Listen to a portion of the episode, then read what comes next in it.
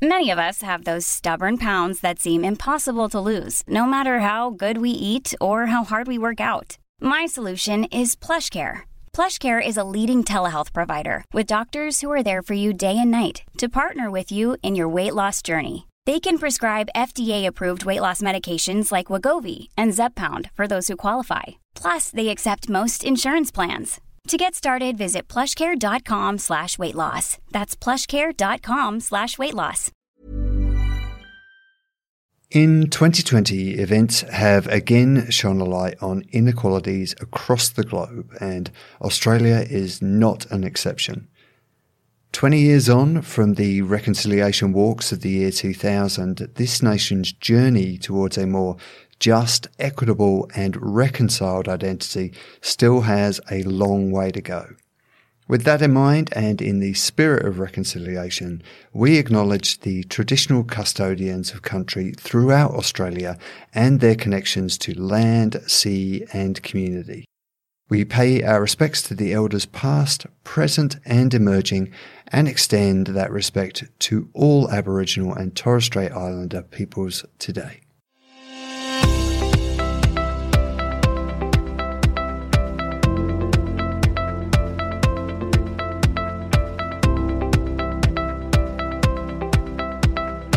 Hello and welcome to Policy Forum Pod, the podcast for those who want to dig a little deeper into the policy challenges facing Australia and its region. I'm Martin Pierce. Policy Forum Pod is, of course, produced by policyforum.net and we're based at Crawford School of Public Policy, which is the Asia Pacific's leading graduate policy school. You can find out all about our amazing range of degree programs and short courses at crawford.anu.edu au forward slash study.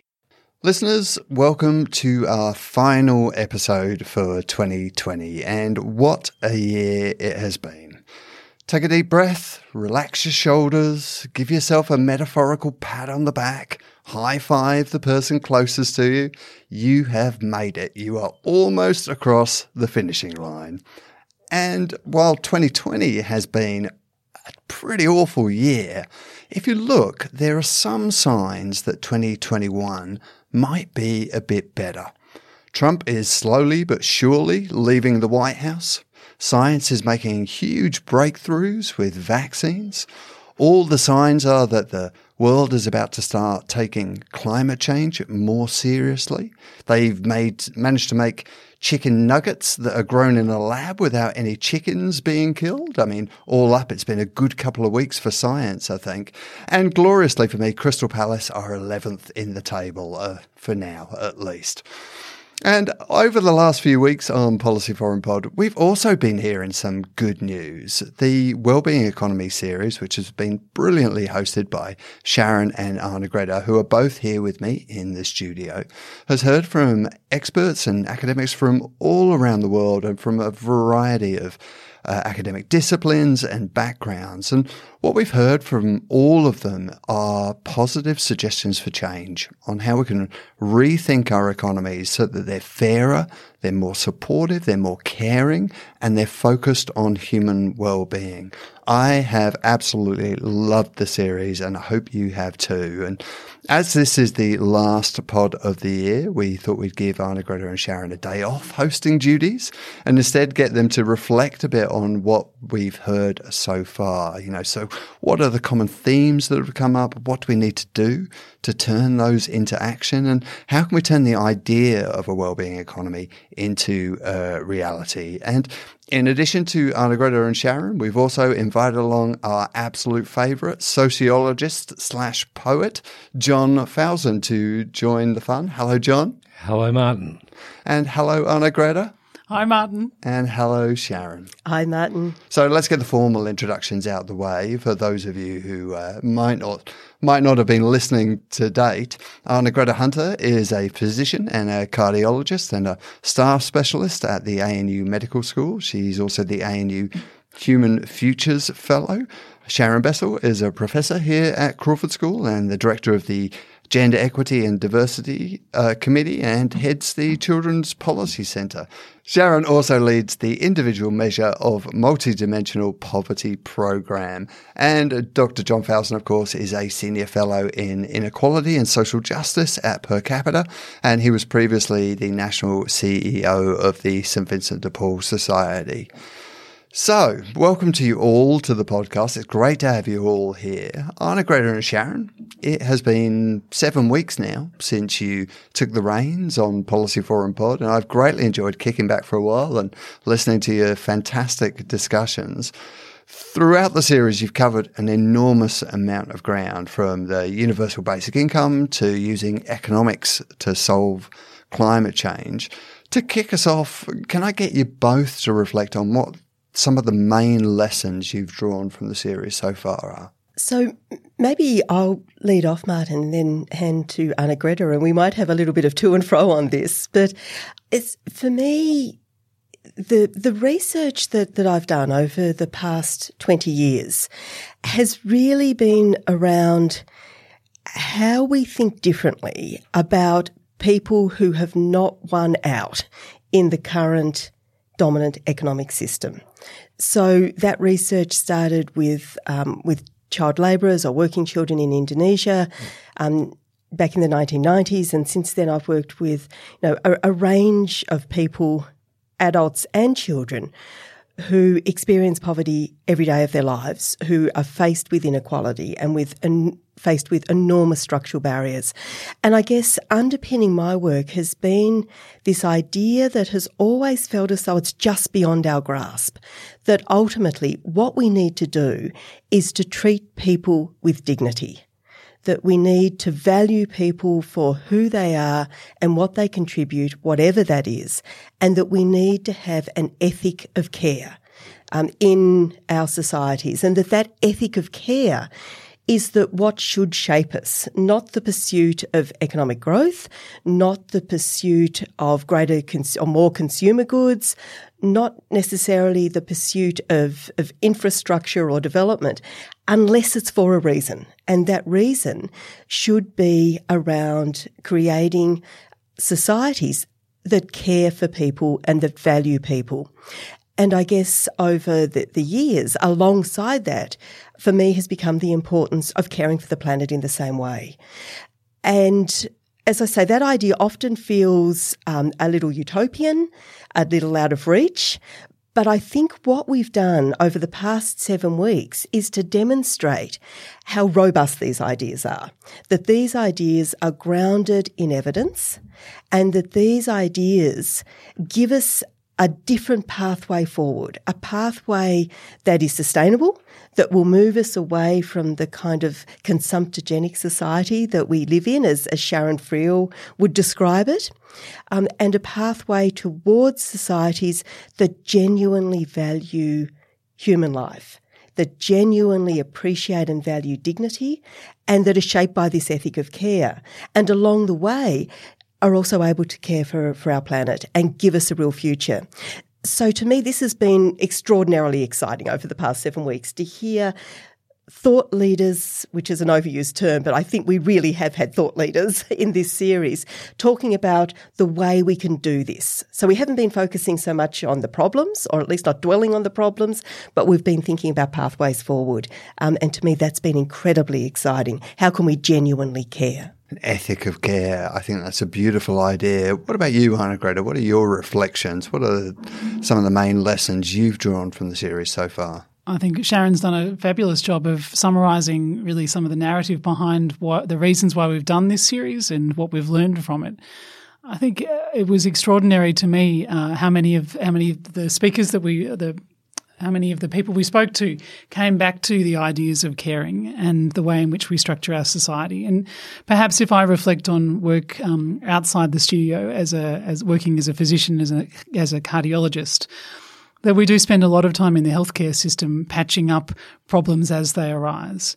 And yet it's apparent from research and from experience that so much of the, the ill health and the misadventure that occurs to people in their lives are preventable through different social policies. And so, you know, we've gone through the economic structures with John Quiggin, and that was a fabulous conversation about what our neoliberal economic structure is and and uh, why it's evolved.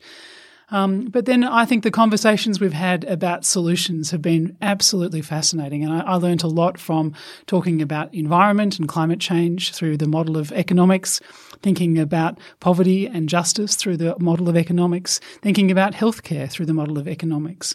Uh, and so, yeah, it's been an extraordinary journey. John, we are delighted to have you here for this podcast because a podcast that we did with you was really the inspiration for doing this series on the well-being economy.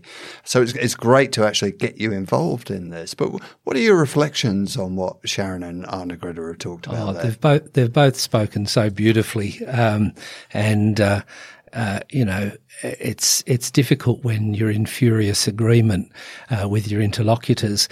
Um, but um, if you would indulge me for a moment, I'd like to introduce um, the um, the work of uh, a theorist that uh, I'm I'm uh, deeply admiring of uh, Judith Butler.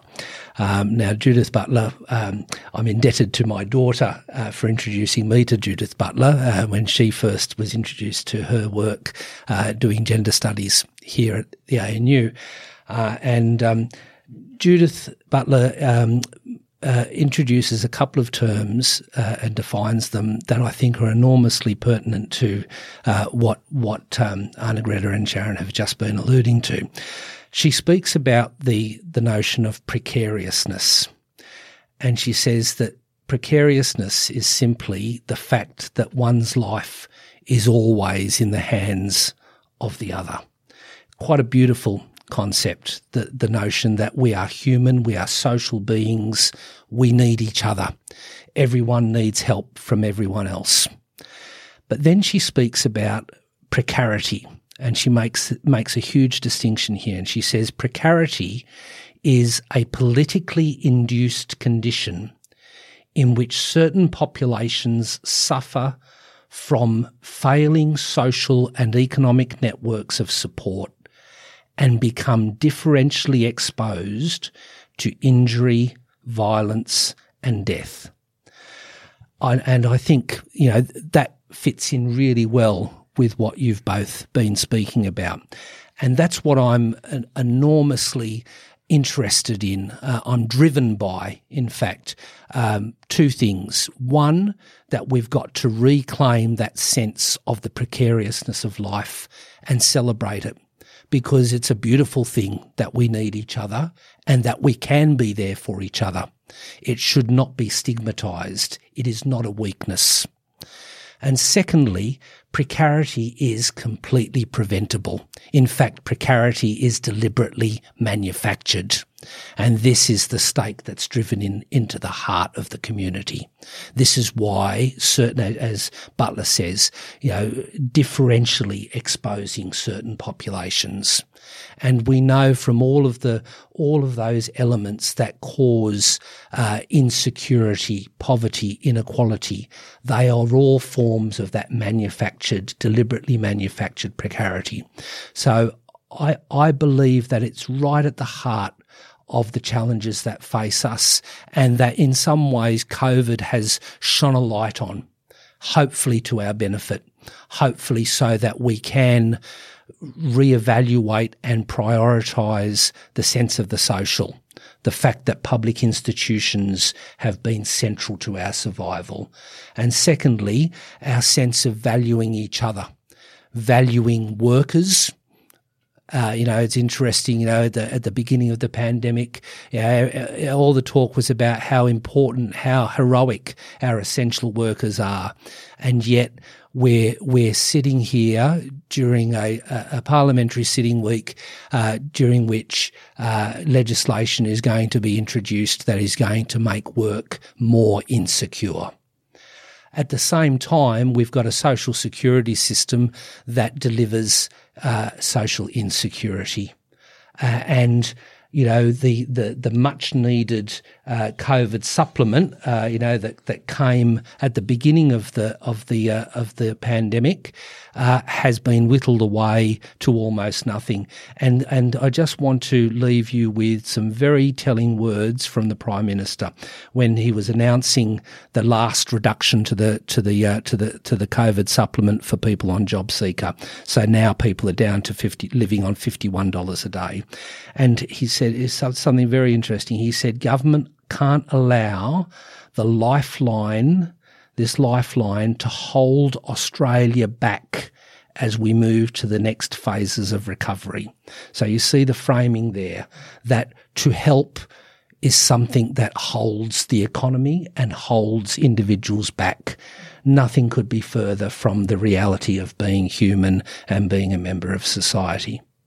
I think that's beautifully put there, John. And you touched on a number of the sort of common themes that have come up uh, across these podcasts, particularly around the idea of precarity. A guy, Guy Standing talked about that um, uh, in a in a terrific interview, and I do want to drill down a little more into some of these common themes that we've heard across these podcasts. Greta, one of the striking things that I've heard, having been in the room and listening to your conversations over the recent weeks is just how unanimous the guests have been in calling for a sort of public policy reset in the wake of the pandemic. What does that say about our pre pandemic economic model? Well, I think the reason we have, are talking about these issues now is because we may have reached the limits of the neoliberal model I think it's particularly apparent through the sequential crises that we've faced in 2020. Uh, the climate change crisis that's unfolded over Australia, and particularly in 2019 with drought and bushfires, and a real sense that we need to address that crisis addressing and valuing the environment in the way that we should doesn't seem to fit easily in this neoliberal model. And so there's a tremendous need, I think, if we're looking to really genuinely address the challenge of climate change, to rethink at its core our economic system. But coronavirus has also exposed some of the flaws in the neoliberal system, and John's just done a, superb job, I think, of enunciating some of those challenges, particularly around work and around precarity and around the vulnerable elements of communities around the globe. And so I think it's been this sequence of catastrophes that's really highlighted that the model that's been in use for 100 or so years and potentially longer. I'm reflecting on John Quiggin's great uh, opening part of our podcast, telling us about the, the structure of economics and the tools that we have in our basket at the moment. And I, I, think what we've really seen through the conversations over the last couple of weeks is that that's no longer fit for purpose. That doesn't address the issues that are forefront in many of our minds at the moment, and that most definitely does not give us the best possible human future. Sharon, one of the other common themes that's come out of the podcast series is the interconnectedness of so many issues, whether that's economics or health or climate change. And the dramatic events of this year have shown us that we can't deal with these events in isolation, but so often they're framed as trade offs. How can we move beyond that? I think it depends how we talk about trade offs. Um, I think the the example that John gave of the Prime Minister um, talking about the fact that we can't allow a lifeline to people who are really struggling at the moment um, hold the country back. I mean, that to me is a, a completely bizarre trade off and a completely artificial trade off. You know, a country cannot advance if a good proportion of the population are living in poverty. If people who need support are not able to put food on the table for their children, or if people need to make a choice, a trade off, if you like, between food and shelter, you know, or paying for their children's education and paying for their own clothing. You know, I mean, that is not the kind of society that anyone can present as a just, a fair, or a reasonable society, or the kind of society that is fit for human beings. And so when we start to talk about those kinds of trade offs, if we let some people suffer in order for the country to move forward, I think that is such an artificial argument because it's, it's presenting um, as some kind of trade off, something that we shouldn't even think about in those terms. I do think that there are tensions. And if we want to use the language of tensions or of trade-offs, I think you know that's that's the language that one chooses. But I do think there are points at which one course of action that will benefit some will not benefit others. And I think we need to recognise that. In the conversation that we had um, with Tim Hollo and Mark Howden, we were talking a little bit then about gender issues and gender equality and how we think about um, less consumption and fewer consumer goods in ways that don't actually undermine the kinds of labour saving devices that help to um, make women's burden lighter and progress gender equality. Now, I'm not sure it's helpful to call that a trade off, but I do think there are some issues where we see tensions. And if there's one thing that I think has come out of these conversations over the past seven weeks, is the need for us to actually acknowledge where there are tensions and to think about how we address them and how we address them in ways that hold on to first principles. And to me, those first principles are around valuing human beings, valuing dignity, valuing people's lives and livelihoods, and valuing the environment that we live in. Where there are tensions, I think we need to name it. And we had a, a conversation last week where Carolyn Hendriks and Millie Rooney talked about the art of listening. And I think this is fundamentally important that we need to listen to one another. We need to listen to what the problems are, to listen to where there may be perceived trade offs, and think seriously and deeply about how we can resolve them. I think if we pretend there are no tensions, if we pretend there are no trade offs, we're not going to come to a solution. But if we engage in the art of listening and if we engage in valuing respect and dignity of what for one another, then we will be able to find solutions. But I don't think pretending there are no trade offs is the way to do that. You know, some people will need to change their lifestyles in ways that they don't particularly like. And I don't think there's any way around that but it's about having the conversation so that we can move forward together rather than pretending that no tensions exist and thinking about what the principles are that we start to base those conversations on. That whole thing with the art of listening is is really interesting to me and especially how we uh, relearn the art of listening in a world where we're all on social media and everyone's very shouty and everyone's in their silos and very opinionated. There was a tweet that I shared last night as we're recording this, which was an exchange of letters between Ian Dunt, who has recently been a guest on the Democracy Sausage podcast and is an ardent Remainer in the UK, uh, and uh, his opposite number, who was a firm Brexiter.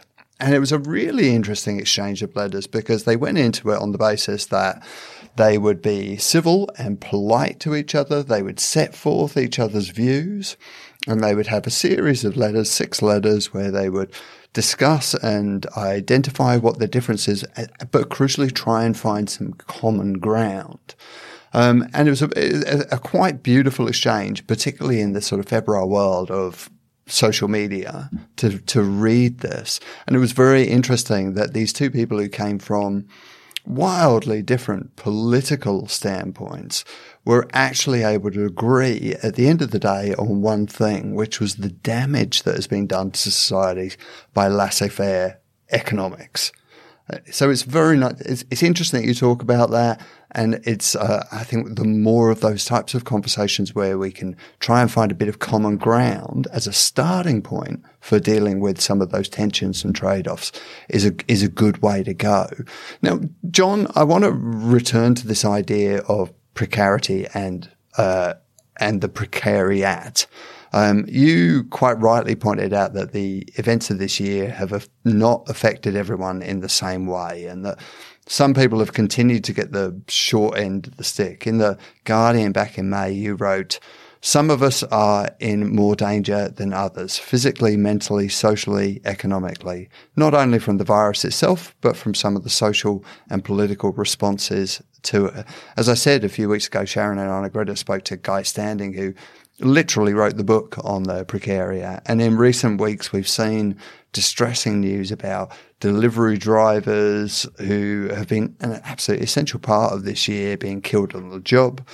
So, how do we ensure that those frontline workers, not just delivery drivers, but also nurses and teachers and cleaners and so many more people who are genuinely essential to the way that the economy works, are supported by policy, not just for the pandemic, but forever. Well, it goes back to your points about listening. You know, the, the long term solution uh, is not throwing a few crumbs. The long term, the only sustainable solution is by introducing a greater degree of democracy into the economy. Something quite unheard of. Uh, you know, when you think about it, uh, we've got a very strong idea of what our political democracy consists of, that one person gets one vote. And we would find abhorrent the idea that the wealthier you are, the more votes you get. And yet every day, not just on election days, every day, uh, as when it comes to decisions about the economy, including decisions that have huge personal impact on us as workers and as consumers and as members of a society impacted in every which way by economic decisions. Every day those decisions are made in such a way that uh, the, the those who are the majority owners of capital have all the votes. And that's not sustainable. And that's why we're in the mess we're in. Uh, that's why uh, we need a, a, broadening of democracy so that we can have a sense of self-determination over such issues as how we address the climate emergency rather than leaving it in the hands of those who control uh, the, the the bulk of global capital. Uh, you know, it's interesting uh, the earlier conversation about trade-offs. You know, the trade-offs we're usually presented with are completely false choices. So, you know, the, the classic one, of course, is, um, you know, you've got a choice between precarity in the, in the workplace, increasingly insecure work at lower and lower pay. And keep in mind that, uh, you know, the, the, the labour share of income is declining in relation to profits. Uh, so, you know, that's your first choice, precarity in the workplace or even worse, precarity uh, outside uh, the workplace. Uh, you know, you don't want to be in a social insecurity system where precarity is going to bite you really hard. Now, this is, of course, a false choice. You know, where is the choice to have uh, the kind of society that ensures that everyone is able to help everyone else, uh, and that whether you are in work or not in paid work, you are valued and respected, and uh, that that you are safe you know, uh, not just about safe workplaces, it's about a safe society.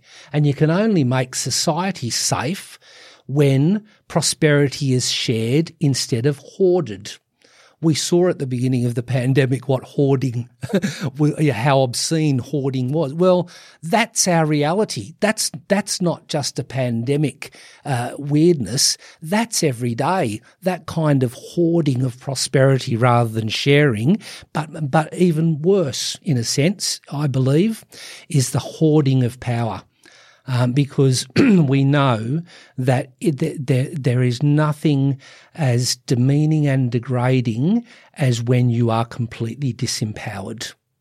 And of course, that's what happens, uh, you know, to a great degree, sadly, in our social security system with paternalistic and infantilizing measures, such as the cashless, debit card, uh, which is, is currently going to the Senate, having passed the lower house by one vote. Uh, you know, much, much to our shame as a nation that this is, this is existing, let alone being rolled out further.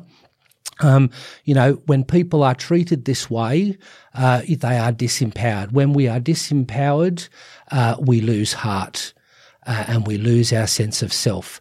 When a community is disempowered, uh, you know, we are completely without control over our future, over our planet. You know, and that's the that's the other false choice, of course. You know, planet versus the economy. You know, what a nonsense what a nonsense.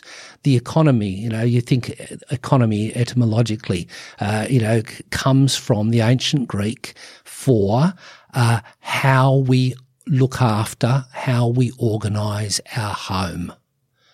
The economy is not profits. The economy is us. It's our everyday personal struggles. It's our desire to, to have safety, to have well-being, to look after those we love, to look after each other. And of course, that means looking after our home, this planet. Martin, can I add to that? I think we we often think about, you know, the the massive challenge ahead in terms of changing structures, changing an economic system that has been dominant for many decades, probably many centuries, of changing political systems. But I'm listening to John and I'm thinking, the starting point needs to be for each of us to think not about what we want for ourselves, but to think of the person we love most in the world, the person that means most to us, and how we would want that person to be treated if their lives were in the hands of others. If they were in not just a situation of precariousness, but, you know, bordering on that precarity that you talk about, John. How would we want that person we love to be treated? And to take that starting point to think about how we build the kinds of political and economic and social systems that we want to shape our society.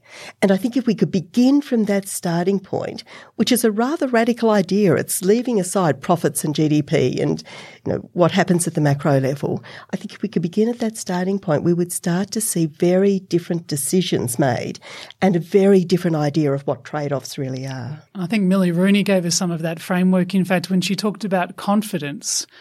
And if we can create a society in which people can have confidence that they will be cared for, so whether that is themselves or any member of their family. And I think that, you know, you're on a seesaw for change. And at one end of the seesaw, is anger and and and you know people rising up, um, often with with quite destructive uh, consequences. And at the other end is the possibility possibility of collaborative change and hope uh, for really radical transformation in a peaceful manner. And, and, I think it's that confidence, giving giving our communities confidence that they will be cared for, that they can have a digni- dignified life, that will help us to to really uh, encourage that that transformational change which is peaceful. This is a fascinating conversation. It's given me plenty to think about, and I'm sure it's given our listeners plenty to think about. So, how about we take a quick break there, give them a chance to mull over what we've talked about, and when we come back, we'll have a look at what the kind of future looks like for the idea of a well-being economy. Many of us have those stubborn pounds that seem impossible to lose, no matter how good we eat or how hard we work out my solution is PlushCare. PlushCare is a leading telehealth provider with doctors who are there for you day and night to partner with you in your weight loss journey. They can prescribe FDA-approved weight loss medications like Wegovy and Zepbound for those who qualify. Plus, they accept most insurance plans. To get started, visit plushcare.com slash weight loss. That's plushcare.com slash weight loss. Around the world, democracies are in crisis. Leaders have become followers. Populists offer glib solutions to complex problems, and people search for answers. Block out the noise. Each week on Democracy Sausage, we go deeper to bring you insights from leading scholars, journalists, and commentators to help you make sense of the world. I'm Mark Kenny from the Australian National University. Join me at the Democracy Sausage Hot Plate every Monday and Thursday. Welcome back. We're still here with John, Sharon, and Arnagretta. Now, we've talked about the common challenges that we've seen and heard about from this really diverse group of academics and experts that have appeared on the podcast. And it's genuinely interesting to hear the common ideas that have been expressed, regardless of, you know, their academic discipline or their expertise or their background. But I wonder if there are still areas for exploration. There are still things that um, we, we need to look at. We need to look at. and We need to think about when we're talking about the well-being economy. So, Arnagretta, what haven't we heard about so far? Or what have you heard that has made you think, oh, this is an area we need to explore further as we build our understanding of what a well-being economy really looks like? Martin, I've learned so much through the last couple of uh, weeks and months uh, having these conversations with such an extraordinary range of guests. And what I've found is that these concepts of economic change are now infusing through all sorts of conversations and thoughts that I have in, in the other work and the other areas that I do.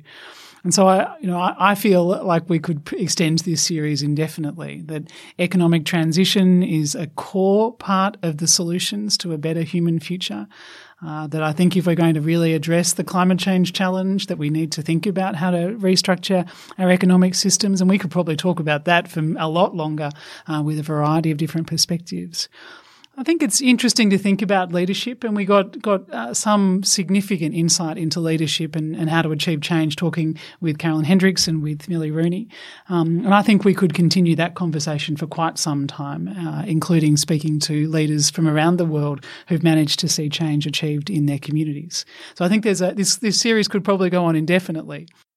There was some wonderful stuff in that podcast with uh, Carol and Millie, uh, Millie about local leadership and, and sort of driving it at a grassroots level. But what about you, Sharon, on that question? What what do you think we haven't heard about? What are our further topics for exploration here? I think the, the topic that I would like to see us explore, and maybe we can put this on our agenda for next year, is the place of the education system in our societies.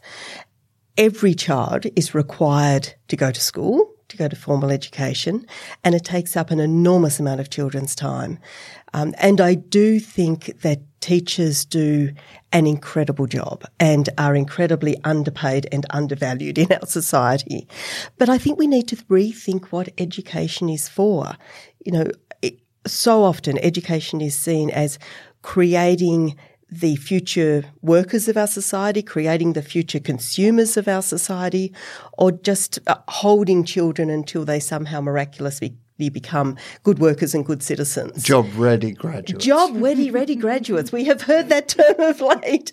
I think we need to look at our education system and think how do we reshape it so that every child, from the point that they start their education to the point that they leave formal education, is engaged and excited and genuinely learning. How do we foster creativity? So we can talk about education and we can talk about the arts and we can talk yep. about the role of gender. All of those things. But I think education is so fundamentally important. Absolutely. So I want to uh, just stay with that idea of sort of localism and, and grassroots and, you know, what it means to be part of a community. In, John, in a recent article that you wrote for the Canberra Times, terrific piece, you talk about an imaginary village, and it's a space where people and democracy thrive together. Can you paint us a picture of that imaginary village and what what kind of hurdles we need to overcome in the future to get there? Well, the the imaginary village I I cited in that piece, you know, didn't come to a very happy end, uh, Martin. what I was, uh, you know, was a, a, bit of a thought experiment to imagine a village where, uh, you know, the the community does provide for the essentials of life, uh, that housing and education and health and clean water are are taken care of uh, collectively by the village. That people have a sense of. Um, of self determination and control over their lives, uh, but in the in the uh, in the centre of the village, alongside the the um, space for um, deliberative uh, democracy, if you if you like, you know, where people debate, you know, what what are the priorities, where do we find the common ground. Alongside that is a marketplace. And it's a lovely place too, full of colour and verve and diversity, and and a, a, a, great space in which many of our needs are provided for as well. Uh, and what I said was, well, imagine though, you know, that's all very nice, but imagine if that marketplace kept growing and growing, so much so that it completely took over the village, that it took over that space for democracy, and it took over everything, all of those things that the village formerly was able to provide for itself, for its own people, the education, the water, the health, the housing, that everything became part of the marketplace. Even culture became part of the marketplace. In fact, it took over so much that there was no more village. There was only a marketplace. There was no more community, only marketplace. Now, the reason I painted that rather dystopian uh, uh, uh, picture was because, again, you know, that's not dystopian. That's reality. That, that is what is happening. That is the neoliberal trajectory. It's not an accident. It's deliberate. Uh, bit by bit, every corner of our lives is commodified. If there's no profit to be made, there is no value attributed and that's why you have, uh, you know, workers devalued and people who are not in paid work uh, completely devalued because there is no monetary value attached to their existence, which is an absolute obscenity. Um, this is the reality that every corner of our lives has become commodified, but in the process, uh, democracy has been overtaken by that marketplace and the the values of the marketplace have taken precedence over the values of democracy, of people, people's um, people's needs mattering, people's um, people's ideas, people's insights, people's experience really mattering. It's the complete inverse to what we were saying before about the art of listening. Uh, what I am proposing is not the eradication of that marketplace but the insistence that the marketplace is not everything, that we are more than the marketplace. Uh, that's what I believe that we we need to move move towards. Uh, that's the only way forward uh, if we want the kind of society uh, where people are valued. Uh, because if we if we do not, uh, what we end up with is a system which uh, devalue, which attaches a monetary value to our lives. And what that means is uh, the entrenchment of precarity rather than arresting it. Know, at the moment, there is there is nothing to stop that translation of economic crisis into personal crisis. That's what we saw during COVID.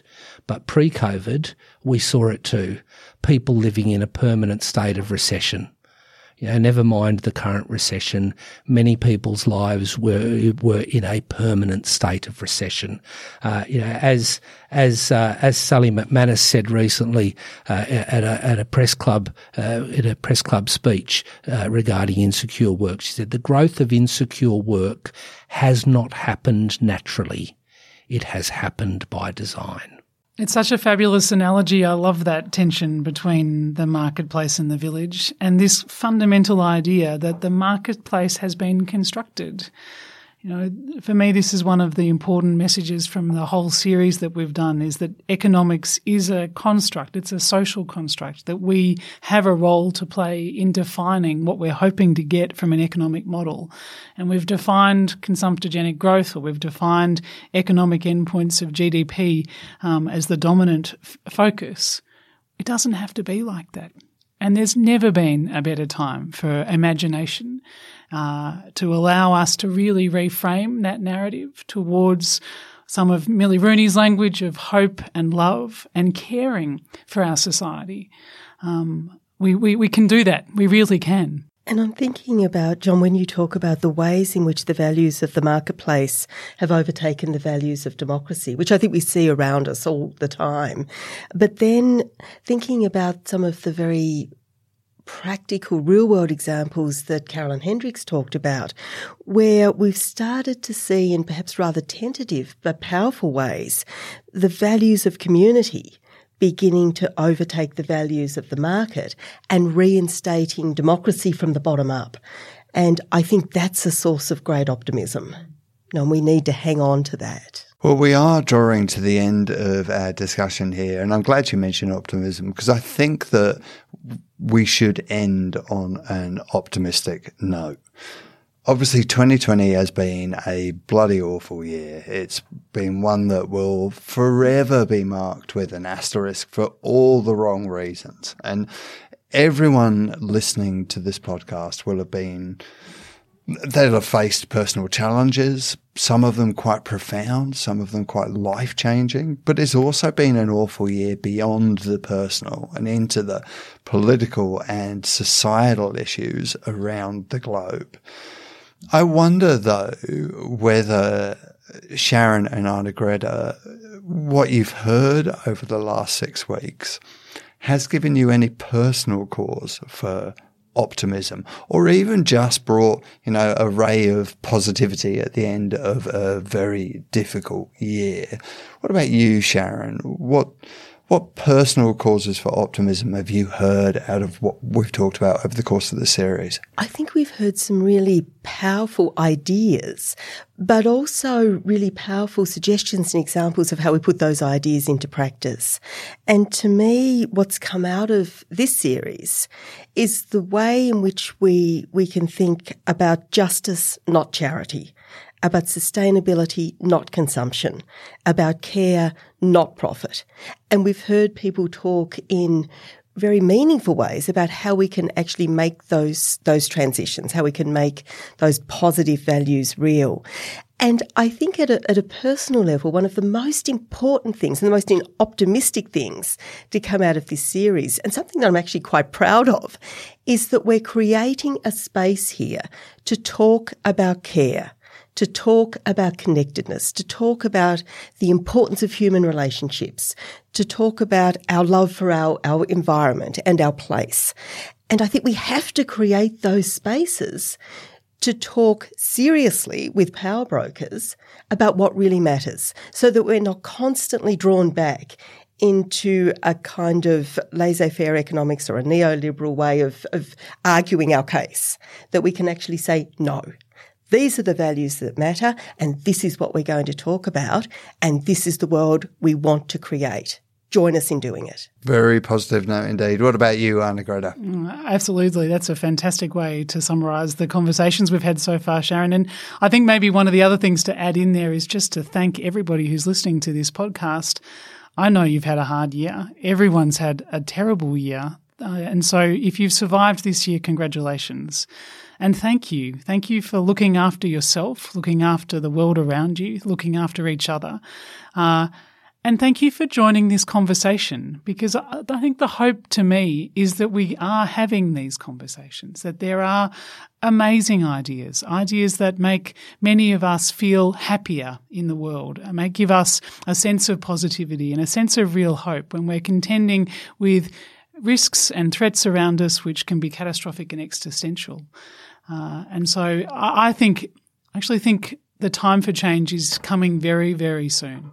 I think this year has prepared us for uh, societal change, and I think the conversation will only grow from here. John, what are your reflections on this? What what can you give us that will make us feel optimistic that 2021 is going to be much better than 2020, and we might start to heal some of these divides and put in place some of these wonderful uh, suggestions that that we've talked about? Oh, there's, no, there's, nothing that I can give. Um, it's what it's what uh, the people, you know, for me, what the, the people who bear the brunt of inequality and precarity. It's what it's what they give um, because you know, I always think to myself. Often people say to me, "Oh, you know, don't you don't you despair? Uh, you know, don't you feel a sense of despair? Don't you feel you're banging your head against a, a brick wall? Uh, you know, you, have spent so many years calling for simple things like uh, an increase uh, to income support payments, uh, you know, uh, an increase to to investing in public housing, and you know, better working conditions for people, you know, an end to insecure work, all of those things. don't you feel, you know, like giving up hope because, um, you know, the battle is so hard and uh, the forces against those uh, good things are so many. And I, I always think to myself, you know, uh, we have no right to indulge in the luxury of despair.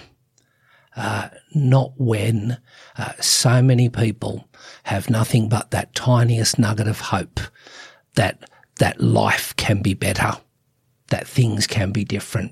We have no right to despair. And so I, I, I never feel a sense of despair. Um, you know, frustration at times, sure, uh, but that's part of the battle. You know, uh, you know, it's a long, long struggle, and we'll have many defeats. Uh, we've had many defeats, but you know, you get knocked down and you get back up again. Uh, you know, you fail, you fail better, uh, you know, like, like Samuel Beckett uh, says.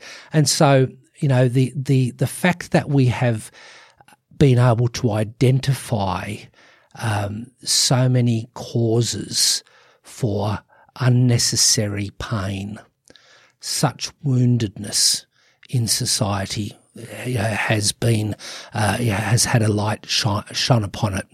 Um, in some ways, um, this can be a very productive thing because, you know, you can't, you know, Paulo Freire says, you know, you, you can't uh, engage in a prophetic annunciation of the good news if you don't engage in a prophetic annunciation, a denunciation of the bad news. And so, you know, uh, uh, let me let me conclude with you know the, uh, the, the words of the the poet Pablo Neruda come to mind. You know, he says, "Rise up with me against the organisation of misery," and that's the key thing here. That misery is in fact organised. Let us add to that. Uh, joy, let us join together in the organisation of hope. That sounds like a beautiful way to end the podcast. So thank you so much for your time. John, Arnagretta, and Sharon. What a fantastic discussion we've had today. And thank you, listeners, for listening to our season finale and to Policy Forum Pod throughout 2020. But before I let you go, I have a couple of announcements to make. In 2021, Policy Forum Pod will be back, but it'll be back with new hosts. Well, not new exactly, because Arnagretta and Sharon have agreed to take on the podcast permanently. Sharon and Arnagretta, I have loved listening to you over the past six weeks, and all the feedback that we've had from our listeners suggests that they are also really enjoying having you host the pods as well. And I'm thrilled that you're going to be able to bring all of your enthusiasm to the pod, as well as the considerable and deep expertise uh, that you have, which is quite a departure from me, as uh, you know, the subject matter that I'm most familiar with is the Crystal Palace teams of the 1990s. And while I, I, while I'm genuinely over the moon that I am handing the reins over to you, this is also a slightly bittersweet moment for me because after 13 years of working at the Australian National University, at the end of the month, I'll be finishing here and moving into a new role outside of the university. Uh, I'd like to say that it's been an absolute privilege to work on this podcast and to bring you these important conversations on public policy in Australia and the region. We've come a long way since we started this podcast five years ago and Personally, it has been an amazing opportunity to speak with some truly incredible people. Over the history of the series, there are naturally way too many people for me to thank, but I'd probably need a whole episode just to do that. But I do want to mention a few special people. Uh, first of all, of course, our hosts, Sharon and Arnagretta.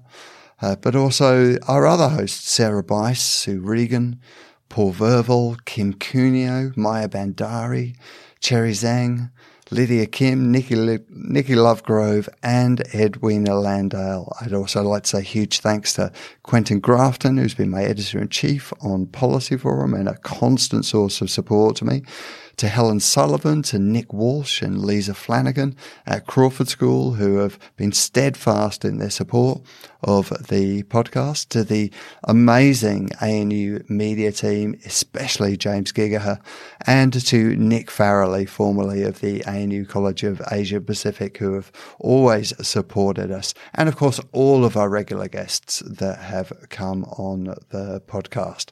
But most importantly, I want to say thank you to you, listener, for listening, but also for contributing so much to the members of our Policy Forum Pod Facebook group in particular. We really cherish this little community we've built, and I will continue to be active with it even after I have left the ANU. We are so grateful for your willingness to share your ideas, your feedback, and your enthusiasm for what we do. But look, that's enough from me. And as I am passing the baton to Sharon and Arnagretta, maybe I'll let the two of you wrap up the pod with any final thoughts you might have for our listeners. I think we will say a couple of words about um, what we hope to do next year and how excited we are about um, stepping into the role of host and, and taking the pod forward. But before I do that, I, I want to say that as we get towards the end of this year, 2020 just keeps getting worse. Martin, the fact that you are moving on is one of the, the terrible outcomes of this year. Um, at the ANU, like at so many universities across the country, we've lost very many wonderful colleagues because of the response to the pandemic and the undervaluing of what our, educa- our tertiary education system provides to this country. But at a, at a personal note, um, it is terrible to say goodbye to you. I think everyone that's listening would know that the pod was the brainchild of Martin and that it's been Martin's brilliant, energetic and committed leadership of the pod that has made each and every episode what it has been. And it's Martin's vision and talent that's turned an idea into something very, very real and something that we all value so greatly. And Martin, I think particularly the way in which you've built a community around this through our Facebook group has been quite extraordinary. I've been thinking back to March 2017 when I did my very first interview on the pod, and that was with you, Martin, when we interviewed then head of UNFPA, the late Babatunde Osotimehin, and oh, that was, was an, a, it was a wonderful interview. It was an amazing interview. My daughter said to me afterwards, I don't know why you were there, Martin, such a good interviewer. He didn't really need you. but I was hooked, so I stayed the course and I kept coming back. and each episode has been such a learning experience, such a privilege, and a whole lot of fun, despite the endless and painful discussions of Crystal Palace. so, Martin, it is with incredible sadness that we say farewell um, and wish you well as you go on to new opportunities and to new adventures. It will be impossible to replace you. Martin, as we all know, is a brilliantly talented podcaster, executive producer, interviewer, and also a caring, considerate, and yes, very often hilarious colleague to whom I owe a great deal and to whom the Crawford School, the College of Asia and the Pacific, and the Australian National University owes, owes a great deal. The pod will always be a product of your genius, Martin. We will miss you. I will miss you. That is beautiful. Thank you so much. All I can say really is here, here. It's been such a pleasure working with you, Martin, and we are going to miss you immeasurably. You have a superb curator- curatorial ear. You're very good at bringing people together and getting the best out of them for conversations. And as a long-time listener, I've, I will miss hearing your voice on this podcast. So I think it's tremendously sad that we lose you at this point in time. Uh, but we hope to do this podcast justice in, in its continuation. And so thank you so much for your vote of confidence. I think it's one of your many, many skills is that you take nervous academics and, and give them space to speak uh, on, on air with confidence that their views will be respected. And it's been an extraordinary journey. So thank you so much for your support. Um, and we really do wish you, you all the best with the next phase. That is lovely. Thank you so much. Thank you to both of you. Beautiful words. I'm really touched. So maybe I'll close out the podcast by reminding listeners to do please reach out to us. We really value and love your feedback. And very soon I will be one of those listeners and I will be reaching out and I will be providing feedback. Don't you worry about it. But genuinely, I am excited about where the two of you are going to take the podcast. I, I think you've been a tour de force over the last six weeks, and I know you've got lots of great ideas about what you're going to do in 2020, and I can't wait to hear what you are actually going to do. So, listeners, do reach out to us. The Facebook group is the best way to do that. We are a little pod family on there. Just type in Policy Forum Pod in your search bar and hit join. Or you can find us on Twitter where we're Apps Policy Forum. That's APPS Policy Forum. Or email us podcast at policyforum.net. But until the next time we speak, from me, Martin Pearce, cheerio.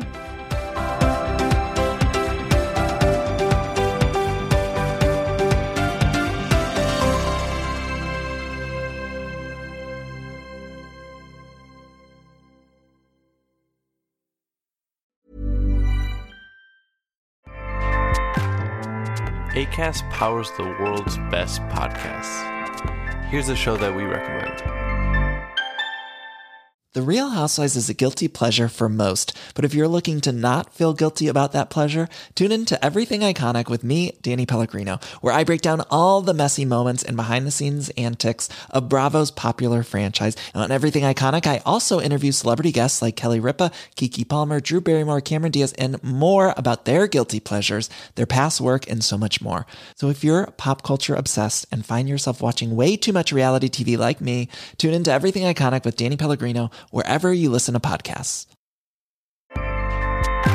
ACAST helps creators launch, grow, and monetize their podcasts everywhere. ACAST.com.